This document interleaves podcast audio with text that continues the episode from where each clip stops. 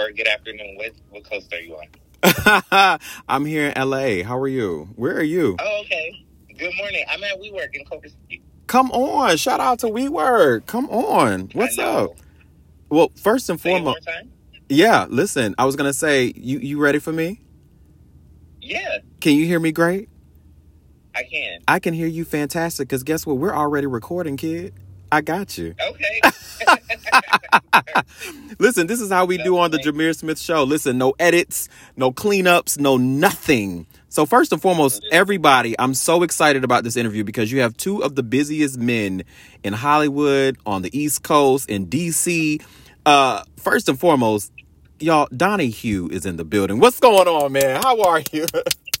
I'm amazing. Thank you. I just got some coffee, so I'm energized. I'm making it happen. I'm here. I'm present. I'm excited to talk to you. Thank you for having me.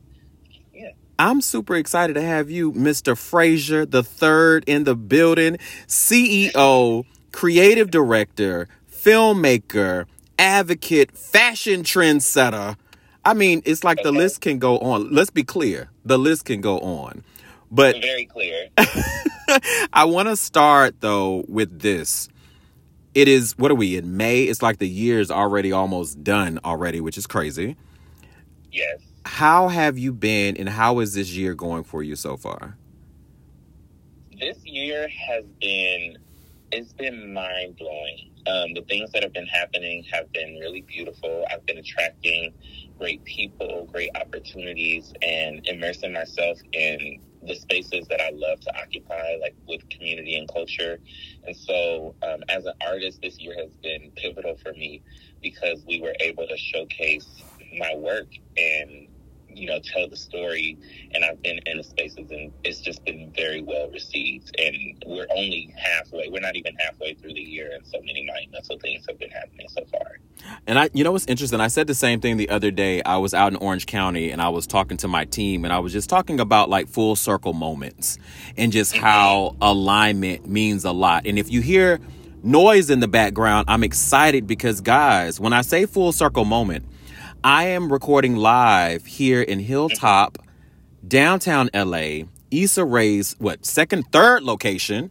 And Location. when I say full circle, this amazing person that we have on the phone was a part of Giants, and it was a series that was created by the talented James Bland, and also on Yes. Issa Rae's YouTube channel.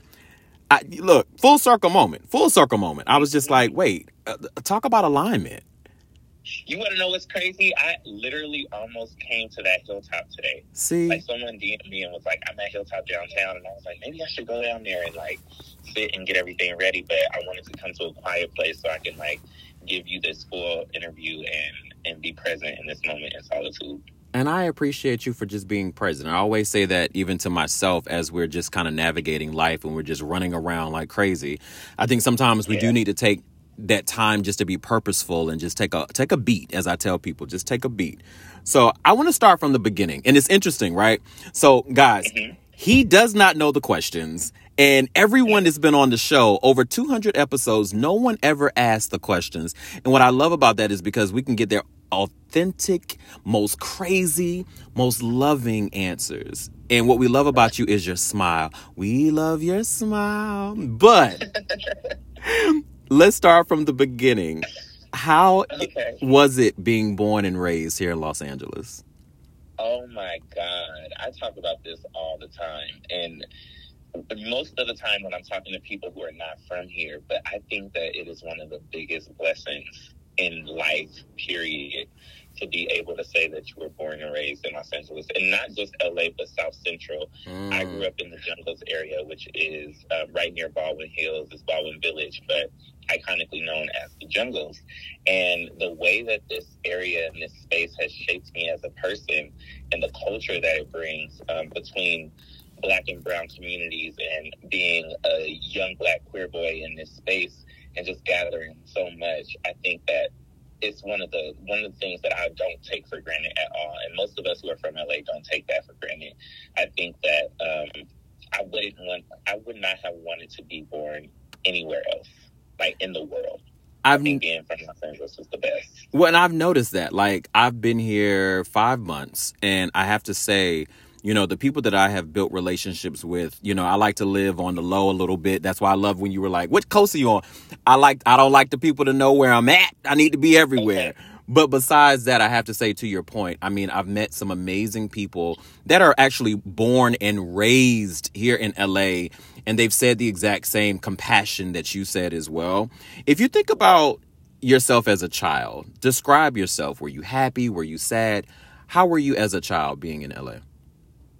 You know what? I, when I was a kid, I was the most sensitive person in my family. Like when I was growing up, I was a very jovial kid. Like, mm-hmm always smiling, always tender, always crying. Like everything impacted me emotionally.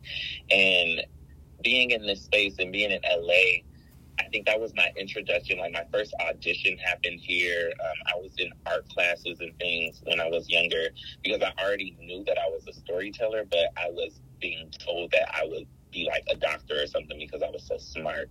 and I would say primarily like by default, I was just very happy. Like I was so the innocence of a kid, um, like many children have that like type of innocence and that just happy go lucky, always smiling. But I was always smiling, and adults around me were always talking about my smile and my dimple. I only have one, and they would always just compliment that. Um, like you have such a pretty smile, you have such a pretty smile. But there were oftentimes people would tell me to stop because around that time if you're a young boy growing up, like people wanted you to be tough or appear tough, and so your face had a lot to do with that. Yeah. And because I was such a tender person, I felt a lot more vulnerable than a lot of my other male counterparts, and so people around me did, from a pr- protective standpoint, wanted me to toughen up a little bit, but I never lost lost the softness of my heart. Like it's always been there, and it's still there today. You know, I, feel like the weather has been crazy since I've moved to LA in November. And I just think about all the beautiful days that I've had since I've been here. If you could describe a perfect day when you were young, what would that have been? Mm, a perfect day when I was younger. Let me see. I really used to love being outside, like at the park we would go to the park and have picnics or like the beach and we would go to Venice Beach and just shop around at all the little markets. So that was one of the perfect days because of course there's like ice cream involved and mm-hmm. sunshine. You know, back then like LA was only sunny. I mean we had El Nino, that was like one big thing where it was raining nonstop. But beyond that, like the perfect day was just spending time with my family and being young. And, and in LA, there's neighborhoods, and so um, when I talk about being from LA, I always talk about how like all of my best friends are Los Angeles natives too, because we have neighborhoods here, and we all grew up and we went to the same schools and things like that. So being outside and running and playing things like tag, hide and seek, um, those were the best, and like birthday parties at Ken and Han. So if you can combine all of those things, I would say like the perfect day would be a birthday party at Ken and Han because you see everybody, you got cake, you got gifts, like right. that is the perfect day. I always think about when I was a child, you know, so many creative things um, that I would have done um, and wanted to do. Let me say that. Um, when you think about you and what you wanted to do when you were a kid and when you grew, I'm sorry, when you were a kid and when you grew up, um, what did you really want to do when you were a child? When you grew up and you said, okay, when I grow up, this is what I want to be? You know, I wanted to be okay, so what I wanted to be was in alignment with what I was told I was going to be. I was told that I was going to be a doctor because I was so smart, but I always knew that I had like that healing energy. Like that's something that I've known since the beginning of time. I knew I was a healer, mm-hmm. but I would always play with like my cousins and my sister's dolls and create these worlds. Like literally, when I look back on my childhood, I'm like, dang, I was directing, like I was setting up this whole world with these stuffed animals and these dolls and giving characters names and scenarios and speeding it up as if I was creating a movie. And I have one cousin, her name's Crystal. She would always be like, You're moving too fast. You're moving too fast. one moment. One moment we'll be giving birth to a baby doll, and then the next moment they in school, and then they're growing up, and you know, get married, everything. Like, yeah, I was like, I gotta go home in a couple hours. We gotta finish this story. And so when I was younger, you know, I didn't know that there was space to be a creative in this way. All I knew was that the adults around me were telling me that I was going to go to school to be a doctor because I was so smart. And that was my trajectory. And it's really interesting how that was my trajectory up until I graduated college and things panned out for me to infuse my creativity into the things I'm doing now. So when I look back on being a kid, I'm like, dang, I was really a storyteller back then and I knew I wanted to be a healer. And now I am doing both at the same time. You know, I'm glad that you touched on skincare because I remember reading something about you that I appreciated. And I think people of color really have to look at and say, wow, if he can do it, I can do it as well. You operated a and operate, I'm sorry, a coffee shop theme empowerment brand called Cafe de la Hue. And mm-hmm. it really does emphasize the voice and the vulnerability and it sets the tone at the table. And I think mm-hmm. whenever we talk about skin, people of color always have these notions of, okay, well, how do I keep clear skin? What do I do? What do I use? Yeah. When you thought about creating really this brand, this emphasis, what were, what was your mindset behind it? So Cafe de la Hue started off as a bow tie line to raise money for AIDS Walk. And I was working in HIV prevention um, at a clinic fresh out of college. And I was using these bow ties to spread this message. And then over the course of time, the brand evolved into um, some apparel and I developed a wardrobe style portfolio. And then I would go around and, and do speaking, public speaking engagements, and I would use my voice to empower. And then around that time, I was in a toxic relationship and was deciding that that wasn't the best for me. And so I was figuring out in what ways can I like take care of myself. Mm-hmm. And then I developed a self care skincare line, Delicue Skin, which will help improve like scars. Like I have some problematic skin, hyperpigmentation, um, ingrown hairs, and things like that. But I also have scars from that time that I wanted to heal that nothing was working on. And I did some research and I started to see like, okay, well, what works for me? I love organic and holistic things. And so what types of oils or butters or infusions can I do to create something that I can use on myself so that I can like, I was telling myself at the time, you're healing beautifully, you're healing beautifully. And it was working. I noticed that the more I was affirming and speaking into my skin, the better and brighter it was becoming. Mm-hmm. The more I was like loathing it or having resentment over the areas that were concerning to me, they were getting worse. And so it was wow. causing more attention. And so yeah, the um, the whole vision behind Cafe de la Hue being an empowerment brand and having so many different branches is to extend one my creative capabilities, but two to let people know that like you're delicious from the inside out. Yay! You have to start from the inside. You, it has to be a mentality, and you have to believe it. Let them come on, come on. And then these are tools that you can use to, you know, help expedite that healing process. But yeah, Delicue Skin has been a, such a blessing to me um, because it it showed me that like I have the power to like be an alchemist and create something that really, really works for me myself and people in the community. They love the products.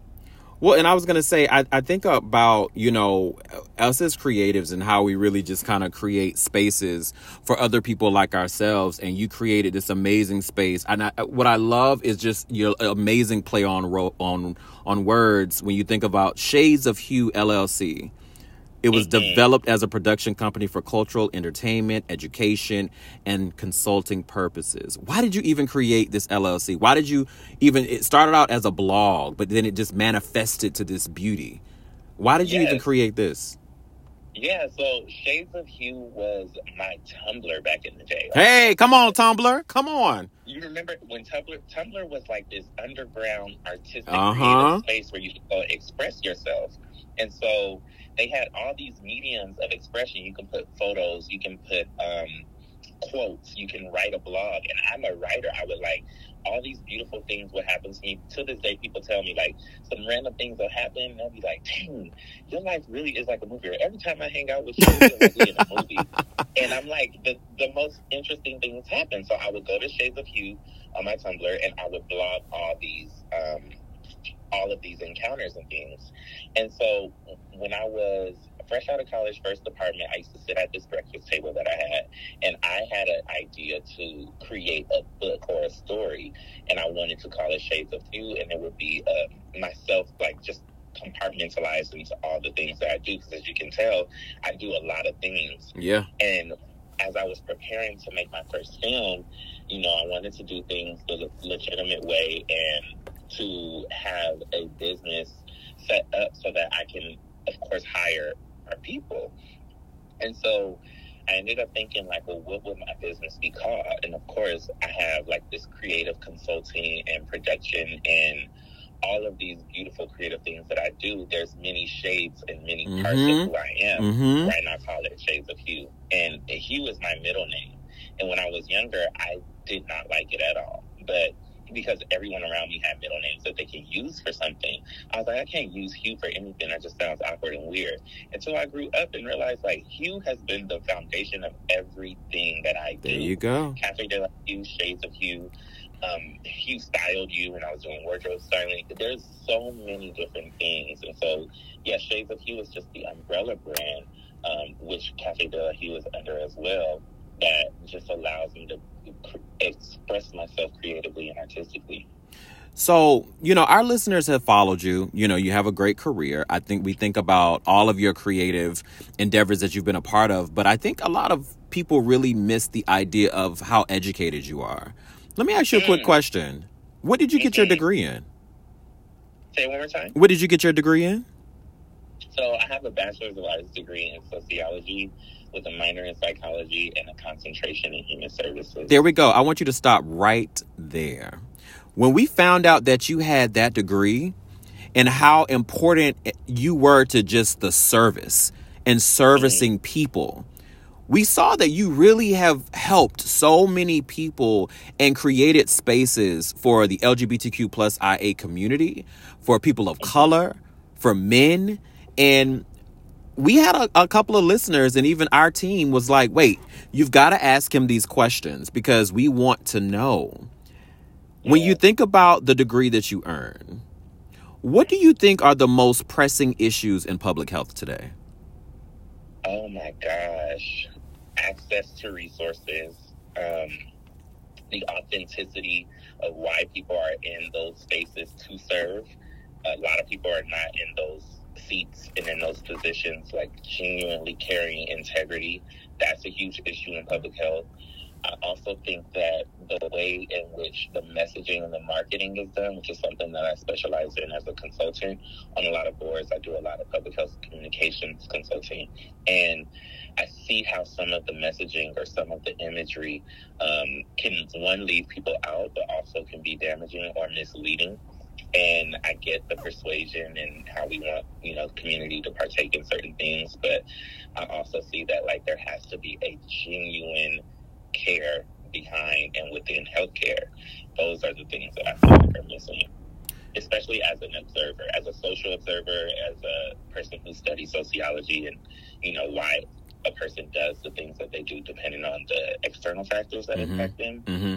Those are the things that I notice because a lot of in the spaces that I've worked, I won't say in in public health in totality, but in the spaces that I've been in, I've noticed how like the whole person is not always taken into account when we're serving them.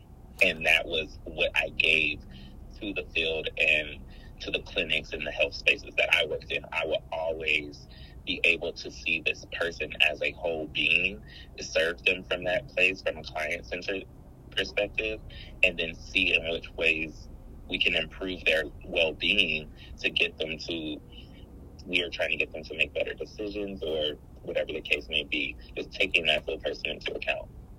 What do you think is the most important thing for public health professionals to keep in mind when they're advising on policy and or working with the LGBTQ plus IA communities?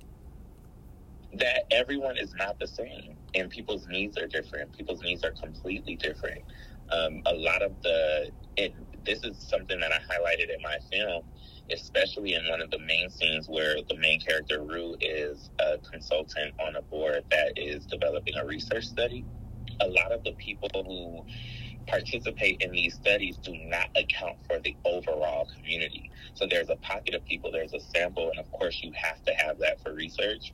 But when you have a specific number of people or people on boards making those decisions that don't belong to the community Mhm. they're serving, Mm-hmm. then you make such a mark. And that was something that was important for me to put in that film because I feel like if you're taking, let's say a sample is 100 people, and there, you know, there's so many of us in one specific city, and 100 people take a survey and they say, this is what we need and this is what works for us. And then an organization tailors that to tailors their services to what those 100 people, what about all of the other? Exactly. Mm-hmm. in this space and in this scene, we're talking about um, black MSM, black men who have sex with men. And, you know, there's people on the board talking about nobody uses condoms, where this consultant is sitting here like, well, I use condoms and so do many of my friends. Mhm. And there are STIs that are still very prevalent and all this other stuff. Um, but if you make a survey or you put out a survey and the majority of them say that they don't use condoms, but a few people say they still do. And if that majority determines whether or not free condoms are on the tables at the outreach events, then we're going to leave those people who actually use them out. And that was the message that I was trying to make that not everyone is the same. Yeah. Well, and I think you know it's interesting because we're about to get into our Q and A. That um, you know we typically have people that have followed you and or have attended you know an event that you were a part of. And before we get into that, I just want to let everyone know.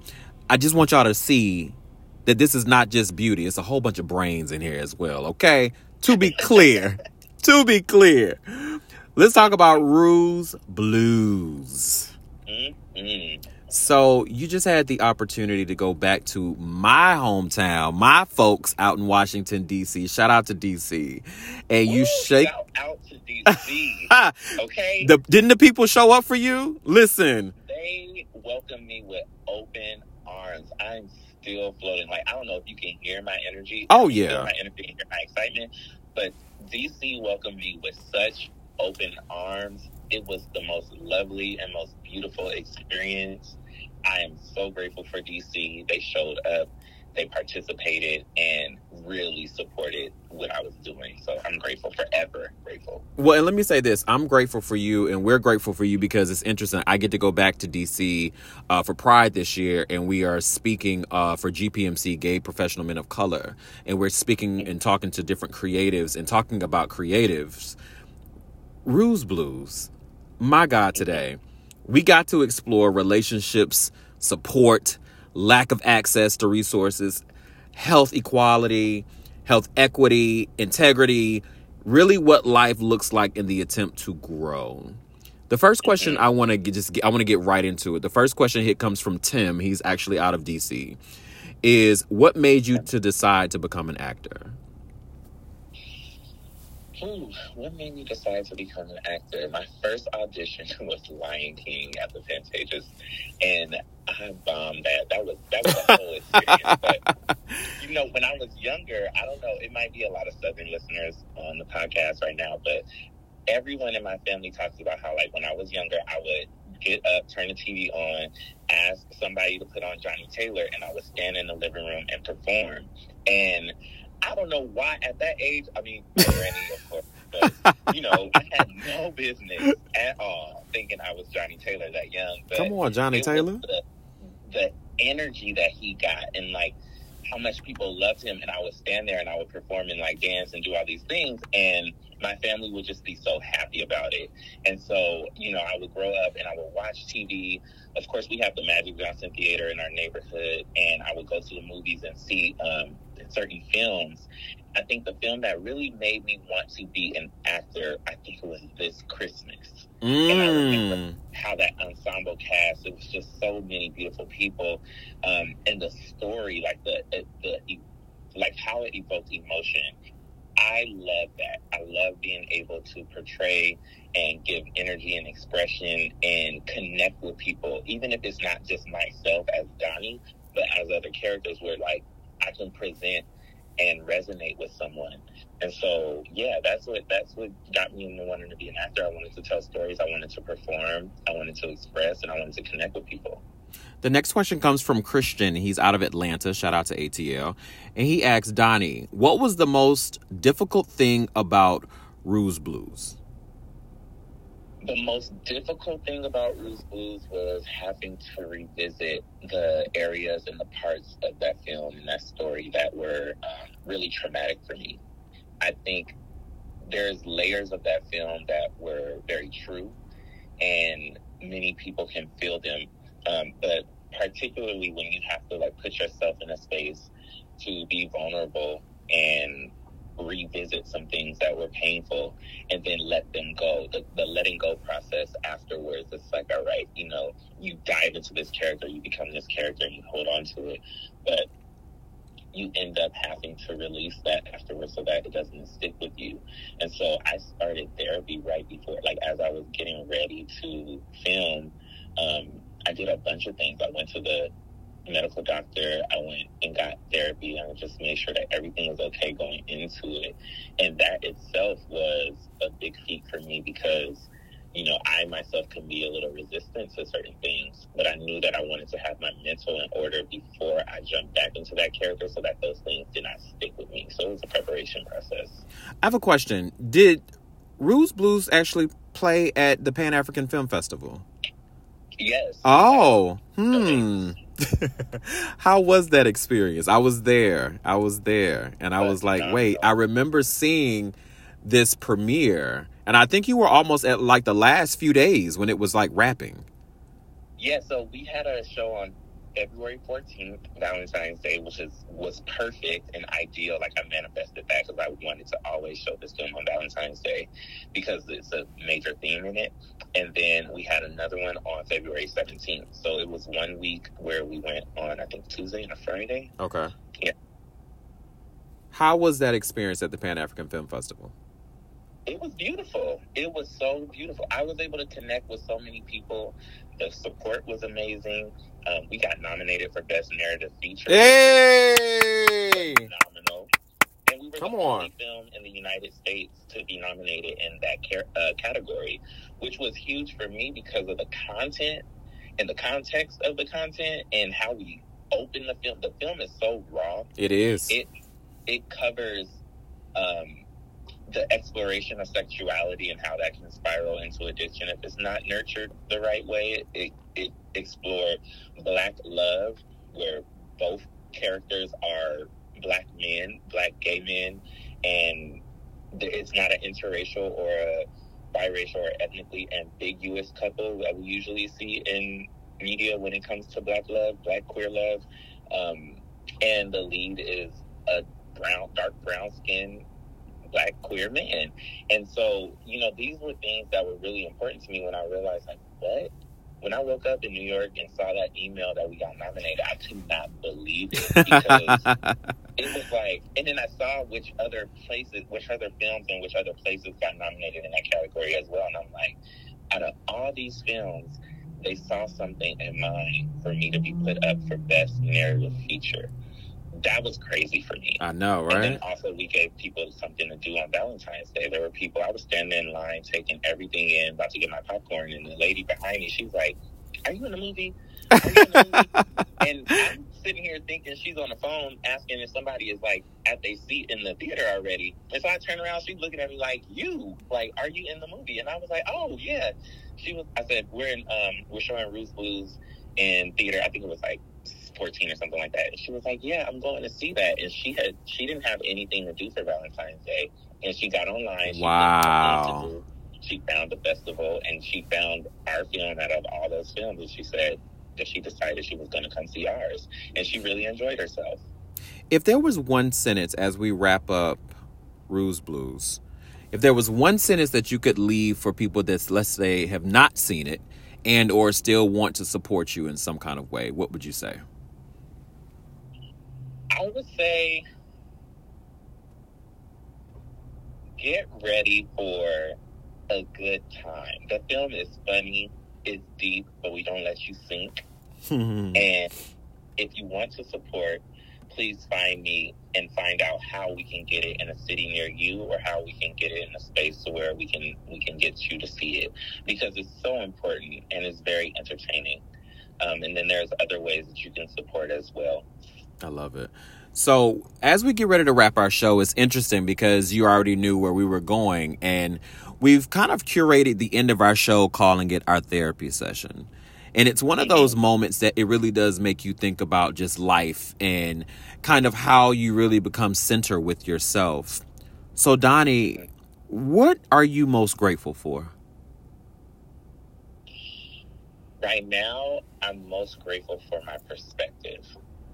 And I say that because there are so many things happening and so many things going on, but the power is in perspective and the way you view things, the way you receive things, and what you choose to see is going to impact the life that you're creating. And so I'm grateful that I have a really healthy perspective on life because it really guides me and it really takes me into the trajectory of where I'm supposed to be with my destiny. And I'm grateful for my angels, but for sure, perspective. Listen, we're grateful for you. Um, what's what's the biggest thing that you've ever given up? Oh, what is the biggest thing? My pride. Wow. Really? Yep. Yes. Pride. Hmm. like, what's the biggest thing I gave up? Pride. I had to learn how to ask for help several times, and that is not easy for me at all. Like, mm-hmm. at all. And so I had to let go of my pride and humble myself enough to ask for help when I needed it. Because I was about to think like, okay, what did I have to give up something huge, like material things? Yeah, there was some tragic stuff that's happened, but when I think about like overall, all right. of it really sums up to letting go of pride, so yeah. that I can receive, so that I'm I'm not in a place to where I don't feel like I can ask or be vulnerable for uh, ask for the things that I need. My last question, and and I love this question because it really does make a lot of people just think about their life.